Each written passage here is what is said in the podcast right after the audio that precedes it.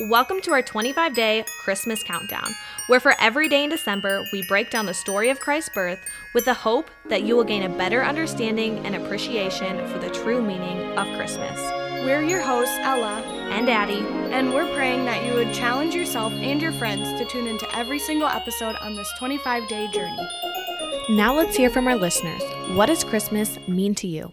Christmas means being able to go home and see my family, especially because I don't get to see them that often. Christmas means to me, friends and family are close, and uh, just a lot of fun, and uh, snow is in the air. As you can see, people differ on their beliefs about Christmas. Regardless, let's jump into scripture to break down the story of the first Christmas together.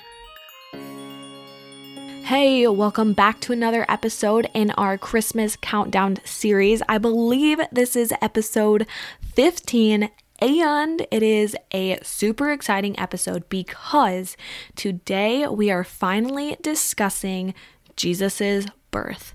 And I'm sure some of you are like, what? It is day 15 and we're discussing the birth of Jesus. Shouldn't that happen on day 25? Well, the story doesn't exactly end with Jesus' birth. In fact, it is just the beginning. So that is what we are going to be discussing today is the triumphant moment that Jesus is born. And we're only going to be looking at just two verses today. So we're going to be looking at the scripture Luke chapter 2 verses 6 through 7 which says, and while they were there, the time came for her to give birth. And she gave birth to her firstborn son, and wrapped him in swaddling cloths, and laid him in a manger, because there was no place for them in the inn. So we see the phrase that she brought forth a child or she gave birth to her firstborn child. And we're not specifically told in scripture that anyone assisted Mary when she gave birth. However, in this time frame, it was very common for you to have your mother, close friends, and relatives there when you gave birth, just because it was such a dangerous thing. Um, many women lost lost their lives giving birth just because um, obviously, there wasn't a whole lot of medical technology at that point in time. However, let's move on to verse 7, which says, And she gave birth to her firstborn son, and wrapped him in swaddling cloths, and laid him in a manger, because there was no room for them in the inn. So, this little phrase here, and she gave birth to her firstborn son, kind of leads us to the conclusion that Mary had other children, which is a very, very likely possibility. In fact, we see in scripture in multiple other places that this is hinted at that Mary did have other children, and I will link some of those verses below if you are curious in reading up on that. But it is likely that Jesus did have other brothers and sisters. So, yes, he probably was not an only child.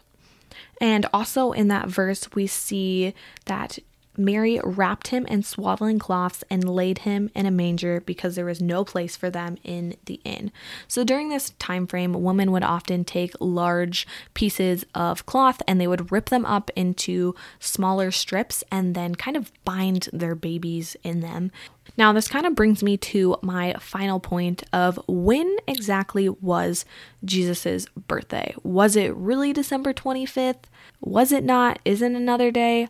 Quite honestly, the world probably will never know. I did a lot of research on this and I read a lot of different articles and heard a lot of differing viewpoints.